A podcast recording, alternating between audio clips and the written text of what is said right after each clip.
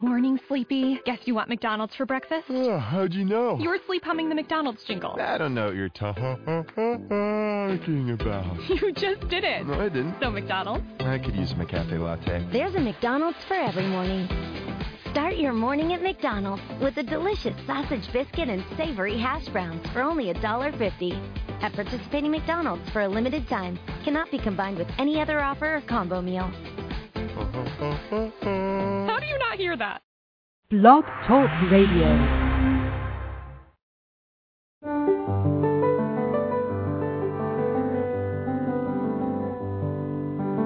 Lucis Trust, a non-profit, non-political, and non-sectarian organization on the roster of the Economic and Social Council of the United Nations, and concerned with the establishment of world cooperation and goodwill, presents Inner Sight with your host, Robert Anderson. He, with Sarah and Dale McKechnie, President and Vice President of Lucis Trust, will discuss philosophical and spiritual topics essential to everyday life. Now, here's your host, Robert Anderson. Hello, ladies and gentlemen. Welcome to Inner Sight. Today's topic is the group, and what we're going to speak about a lot is how the group relates to the self, and also it's just amazing how modern day physics, modern day science, is coming to a conclusion that we're all related, that we're all one, and that's kind of a startling discovery because it confirms something that many of the ancients said many years ago, and many of our greatest spiritual leaders were of the opinion that we are all united, we are all one, and they've made comments and they've thought that that was an important concept. And I like this concept from Alice Bailey.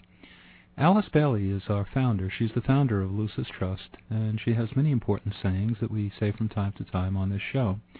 In fact, most of our show emanates from the writings of Alice Bailey. Through education, self-consciousness must be unfolded until one recognizes that one is a part of a greater whole. He blends then with the group interests, activities, and objectives, and he eventually becomes group conscious. This is love. Self-interest becomes group interest. Such should be the major objective of true education. And that's from Alice Bailey in her writings called Education in the New Age. And she said that at a time well before quantum physics came out with the discovery that mankind is all one and that we're all connected. How is group consciousness, how is it different from individual consciousness? Both are needed, I would say. Both are uh, appropriate at different stages of um, one's um, development. The the little child becomes uh, conscious that he or she is a an independent uh, being and uh, becomes aware that uh, he is a, a self, a personality, and that's a necessary stage. Uh, it leads to what they call the terrible twos when the child says, uh, "I want, I want, I, I will," uh, and it's very difficult to get them to see beyond the the needs and demands of their little beings. Uh, it's what distinguishes the human being from a herd of sheep that we are conscious of ourselves as a, mm-hmm. as a, a unique being. But beyond that, there's the stage that as you said, uh, the realization that we all are part of something much greater, that we're all interconnected, as you put it. And uh, as Alice Bailey said, the real goal of education is to help the human being to become aware of this, to develop the sense of group consciousness. It's the real uh, thrust of what should be um, motivating the educational system and all teachers. Yeah, we're moving very gradually uh, and at a slow pace that we're moving from uh, uh, essentially a self-centeredness to a group-centeredness orientation, and I think this is we we sort of take it for granted that this is happening in the world, but it's it's really designed this way because uh, it it it uh, it means essentially that uh, human consciousness is evolving, and th- what we're aiming for is this uh, sense of the group. And uh, the group is so much more prominent in the world today. In other words, group activity and group work. So Mhm. it, it's it's very much apparent that uh, that's the direction we're moving. I think. Yeah, I see. And, and um, from what you were saying, Sarah, you were mentioning how it's a more or less a step in personal evolution that one starts out, and it's perfectly normal for one to um, uh, look upon oneself that way as uh, as being just oneself and an entity unto oneself. But I suppose maybe it's just like um, a love. Also, it's all right when we're young to uh, to be egocentric in our love, but there's something wrong with us when we reach a stage of maturity and everything is egocentric and I want, I want. And so we're looking at this as a step in evolution, isn't that correct? Yes. Yeah, mhm. An evolution of what is the self. Right. Is there anything in particular that explains the, group, uh, the growth of group consciousness now? Well, according to the Ageless Wisdom teachings, we're moving into um, a new age, as it's fondly and sometimes derisively called. Uh, the the Ageless Wisdom says that we're transiting into uh, the age of Aquarius, which uh, isn't as uh, exotic or mysterious as it sounds. What that means to those who have some understanding of um, uh, the the meaning behind that name is that it's an age of brotherhood, of uh, group relationships, of uh, a consciousness of belonging to one's fellow human beings. So the the whole tide of energy that is um, driving the universe, uh, certainly our solar system, is is that of uh, an age in which group consciousness is going to become more and more an undeniable fact. We've come out of an age in which the the development of the individual was the major uh, goal and the major ideal, and that had its very positive aspects. There have been tremendous achievements uh, done on behalf of humanity by great individuals, and uh, it's the glory of the past 2,000 years that we can cite these uh, tremendous accomplishments in science and art and so on. Now we're moving into an age in which group effort's going to be uh, the the Right. The the uh, goal. yeah. The um, one of the first, perhaps the first. Uh, I don't know if it was the first, but one of the forerunners of group work was, of course, Christ and, Buddha. They both had small groups around them, and uh, that's how they accomplished their work. But Christ had a group of uh, disciples and apostles, and uh, the Buddha also had a group of arhats that. Um, they all worked together, and uh, Christ couldn't have done his work without a group of disciples that would uh, go out into the world and spread the Gospels. And so it was very necessary. He didn't do it all by himself because he was the focal point, but uh, and I think each group needs that sort of thing. But uh, it was the, the efforts, the combined efforts of all the disciples together that uh, really anchored Christianity in the world. So they were sort of a prototype of what's becoming more and more noticeable now, the the group effort on behalf of humanity, and um, we can talk about that uh, in our program today. You know, what would what would be um, what would motivate someone to uh, to move from a concept of self where one is egocentric to what would what would motivate one from to go from that point uh, say to a point where uh, where he looks upon the self as as the group looks to the group as an extension of the self whereupon he reaches a point in his own evolvement where he cares about the group as much as himself what would bring uh, someone along that path to reach that point of evolvement? It's the opening of the heart, I think, more than anything. You certainly need a mind to function intelligently as uh, as an individual and as a member of uh, a group, but the heart, the opening of the heart, is what gives that sense of inclusiveness, of of sympathy, of compassion for people, particularly for those who aren't known personally to oneself, that ability to identify with someone and say, There, but for the grace of God, go I, Mhm. and to really feel their their plight. Uh, that's the effect of the heart, and I think that when this be, when when the heart begins to awaken, you you develop a sense of being related to and uh, interlinked with others. It may not be in a universal sense because uh, I don't want to be overly idealistic about this. Certainly, most of us can point to people all around us whom we don't feel identified with, and uh, Mhm. and don't feel uh, in tune with. And I think that's normal. I don't think we should be overly um, idealistic about the concept, but we begin by trying to extend the um, using our ima- imagination, trying to extend our consciousness to identify with what we think uh, is is happening to another person and Yeah. entering into their their woes and their longings. Right, and I think that um, that identification process begins at home, in the family. Uh, that's probably the first group that one maybe becomes aware of. You have the the father and the mother and the child, or maybe more than one child, and uh, that's the the basic group.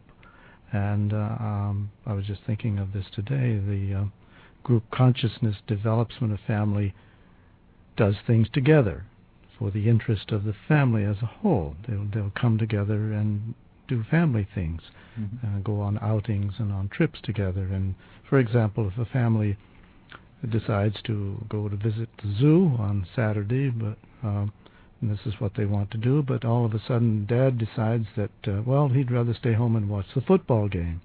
Well, Dad's not being very group conscious here, and he's not very family conscious.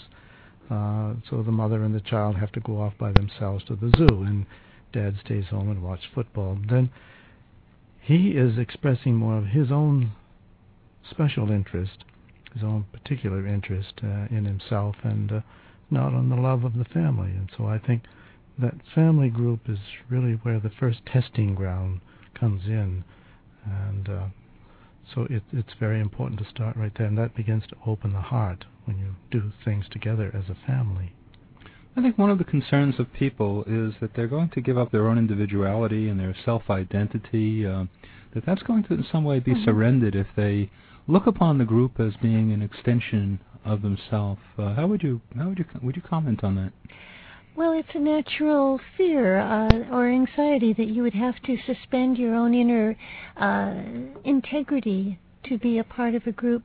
But actually, the only really um, contributing, functioning uh, member of a group is one who does have a sense of his own integrity and knows his own thoughts and his own standards and uh, point of view.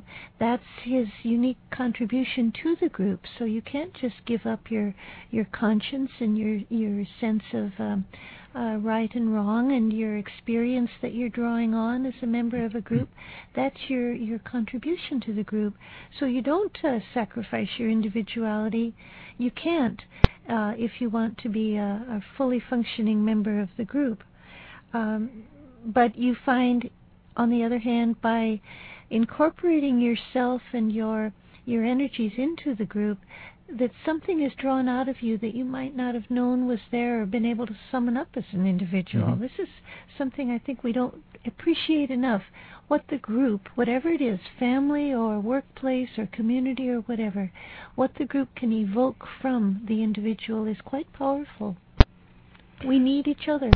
Right, and uh, the the, um, the group becomes uh, much more dynamic, I think, because that uh, energy of the individual uh, collectively, collective energy, um, gives more dynamic dynamism to the group work and the group interest. Mm. One of um, one example of how this works, I think, is when there's a disaster of some sort. For example, what's happened in India with the earthquake, where people, uh, by crisis, are drawn into a, a community spirit and a desire to help each other that is quite noble and um, almost miraculous. People who hadn't uh, known each other will make incredible sacrifices to help. I was reading in the paper about people coming from all over India, which is a huge country, traveling a couple of days on the train on what they call hard seats, you know, the cheaper fares, and bringing whatever they can food, clothing, money to the disaster area and helping dig people out. This is something that um, is an expression of uh, the the capacity of the group to evoke the the best from within the individual. That's interesting. Uh, do you have any other practical indications that people are becoming more group conscious? Because uh, uh, it brings to mind a number of things on my part. Uh, number one, I, I think I just saw the History Channel myself. I was looking at that, and I was the commentator on the History Channel was mentioning that there was such a high number of uh, young men during World War II on D-Day who actually uh, uh, jumped on top of hand grenades uh, that came close to their squad, and in doing so, they saved the, uh, the lives sometimes of 20, 25 men. And I suppose that would be a dramatic example of uh, someone who's uh, in an instant, uh, we can see that he's extended his concept of self uh, to that of the group, where he sees himself as part of the group and he wants to save the group. He sacrifices his own life, and of course, then we have a dramatic example uh, with Jesus Christ and people who are understanding that concept, where he, his life was sacrificed for the good of humanity. But uh, do we have any other examples? Any other practical examples? Uh, maybe not so so as dramatic as the one I just mentioned. Well, there's there's a lot of group activity going on in the world today, and I think we can talk about that in a minute. But uh, uh, there's special interest groups and team sports, and uh, those things are all indicative of uh, the growth of the group. So yeah, I, I think you're right. I think that really encourages uh, people to identify a group with group and to uh, uh, take their concept of self and to bring it into uh, a larger area. So I think sports are very good in that way because they encourage group consciousness and uh, feeling another person's pain and being able to empathy, empathize, excuse me, with other people, and also empathizing with their joy and celebrate that joy that other people might experience and their success. Um, for those people who just t- tuned in, you're listening to Inner Sight, and what we're talking about today is we're talking about group consciousness, and we're looking upon that as uh, as one more step towards uh, advancement uh, and uh, towards spiritual advancement, and also um, towards uh, improving our concept of self. Uh, if anybody would like to order this tape, or if you'd like to order our books, we have 24 volumes of books. our books have all been written by Alice Bailey. She's the founder of Lucis Trust, and I think you'll find those books extremely thought provoking. They're, they're, certainly not light reading, but if you are interested in the meaning of life and if you want to be challenged about your thoughts and per, perhaps uh, uh, even to be introduced to new concepts of uh, life and how to cope with life, how to cope with adversity, uh, how to handle fear and how to cope with fear, uh, you're certainly welcome to purchase our books. Our, our books can be purchased by giving us a call. Call us at the Lucis Trust toll free number, which is 1 866 695 8247. That's 1 866 695 8247. Or maybe an easy way to remember us is to give us a call at 1 866 NY Lucis. That's 1 866, think of New York Lucis, L U C I S. Once again, it's 1 866 NY Lucis. You can purchase those books uh, from us, or you can purchase them from Barnes & Noble or Amazon.com. You can also, if you'd like, order a copy, a cassette copy of this show for a nominal fee. And uh, by the way, if you buy all 24 volumes of our books, and if you buy them from Lucis Trust directly instead of from the bookstores, you will get a 10% discount. But I can tell you from my own experience, I don't think there's any set of books that will stimulate your interest or challenge you and perhaps uh, uh, guide you into healthier thinking than the Lucis Trust books, all written by Alice Bailey. So once again, give us a call at one eight six six six nine five eight two four seven. And by the way, uh, we love doing these shows, and, uh, and we're certainly happy to be able to share our thoughts with you. But the way we exist is through your donations. So uh, please uh, consider that. If you want to keep our show on the air, that's the way to do it. And we have so many other aspects to Lucis Trust. We have uh, meditation meetings, and uh, we have ways where we get together and we meet. And uh, uh, for those people who are not new, to, who are new to us, um, uh, we're not a religion. Uh, we're uh, more or less a uh, philosophy organization. So as time goes on, we'll define more who we are. Um, what if someone lives alone and works independently? Is he or she part of any group? Yes, uh, they may not think of it. They may th- think of themselves as being independent and rather isolated.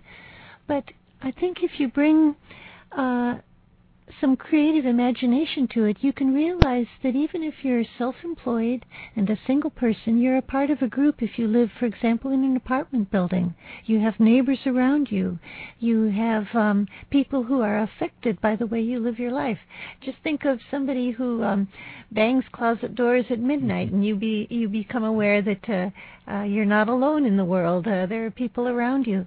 And yet, amazingly, there are a lot of people that live just that way without a thought in their heads about uh, the fact that there are others who are affected by the way they live their lives. On a more positive note, there are such things as community gardens that are forming in the city, the neighborhood watch programs. Those are things that people can participate in, even if they're single people and uh, living alone. I think the, the idea is to learn to think in terms of having a group and expecting to recognize it, and then you will begin to see that you are, in fact, part of many groups. Uh, an example that came to mind was not too long ago a woman who died who was written up in the newspapers for her extraordinary effort on behalf of opera lovers. Maybe you read about her. She was a single woman who for years apparently organized the uh, waiting line of people who wanted standing room only tickets for the opera. And it was a, a mess of a line when she first encountered it, and people would uh, not take their turn, and they they jumped the line, and other people were um, pushed behind.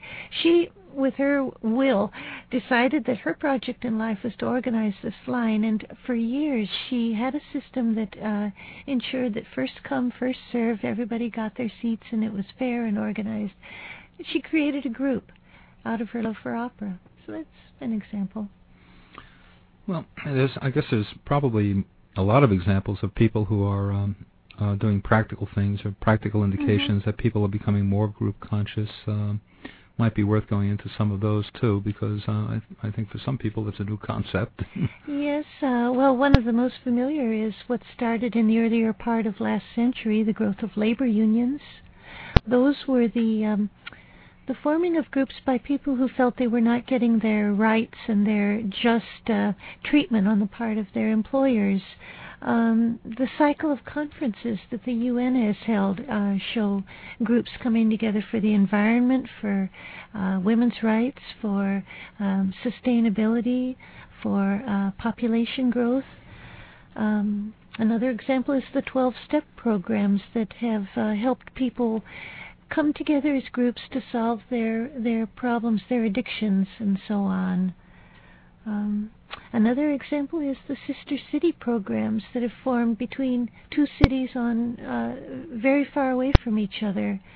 Uh, not too long ago, there was an article about a city in Wisconsin that formed a sister city relationship with a city in Russia, mm-hmm. and this group of people on in both countries collaborated to improve medical care in the Russian city, and it was extraordinary what they accomplished with some money, but mostly just a great deal of love, commitment, and sharing of ideas.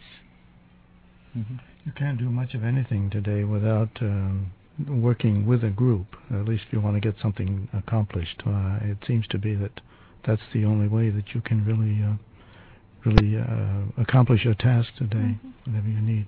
Yeah, from what I see, it's a, uh, a step along the uh, along the path of spiritual evolution to go uh, to take a step from being egocentric and only thinking of the physical entity that is you and extending it to a group and feeling a responsibility for that group almost to the point uh, of well I guess similar to the soldier who uh, they were talking about on on, on D-Day on the History Channel they were speaking about uh, several of them who sacrificed their lives for the um, squads that they were in but that uh, that shows responsibility for other people, and it really mm-hmm. looks as though those people see the group as an extension of self, which I I agree. I see that as a step in spiritual development. Is there any room or need for any kind of authority in a group? Well, I think this woman that I mentioned that organized the opera ticket line is an example. Uh, somebody has to uh, organize and um, set standards, perhaps um, exercise a kind of um, decision making. That does not mean that there's a place for dictators uh, anymore in Mhm. group life. Uh, but when you don't have uh, some kind of organization and some kind of deci- decision making process uh, specified in a group, it can be a little more difficult. Usually, then you revert to the majority rules kind of thing. And sometimes that creates its own kind of tyranny. If the minority is in fact uh, more correct in its position, the majority can become a kind of a tyranny. So, yes, my my thinking is that you do need a kind of an authority, but it has to be the right kind of authority. The writings of Alice Bailey say the only true authority is the authority of the soul, which is the authority of love. Yes, you need an authority of some kind, but not an authoritarian. Ah, well put. So uh, it's um, yeah, right. we've had a lot of that, a lot of a lot of experience of that, authoritarians. and um, those those groups, uh, you know, they collapse on themselves once the Mhm. authority disappears. Then uh, the, the the the group purpose kind of uh, peters out and dissipates. But um, that gets back to the to the uh, if the group has a particular interest that it is trying to carry.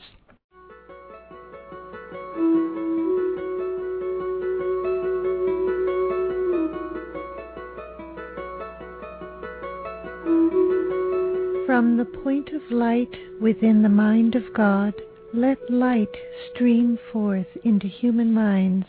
Let light descend on earth. From the point of love within the heart of God, let love stream forth into human hearts.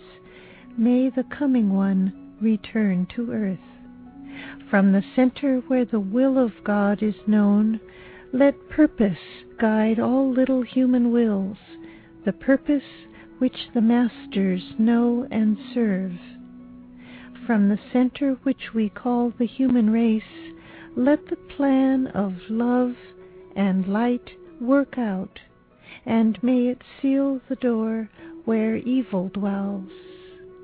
Let light and love and power restore the plan on earth.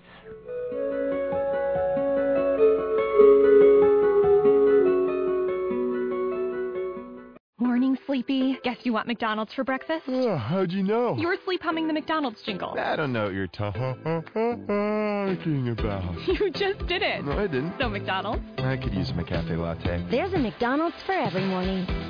Start your morning at McDonald's with a delicious sausage biscuit and savory hash browns for only $1.50. At participating McDonald's for a limited time. Cannot be combined with any other offer or combo meal. How do you not hear that? Morning, sleepy. Guess you want McDonald's for breakfast? Oh, how'd you know? You were sleep humming the McDonald's jingle. I don't know what you're talking about. You just did it. No, I didn't. So, McDonald's? I could use a McCafe latte. There's a McDonald's for every morning. Start your morning at McDonald's with a delicious sausage biscuit and savory hash browns for only $1.50. At participating McDonald's for a limited time. Cannot be combined with any other offer or combo meal. How do you not hear that?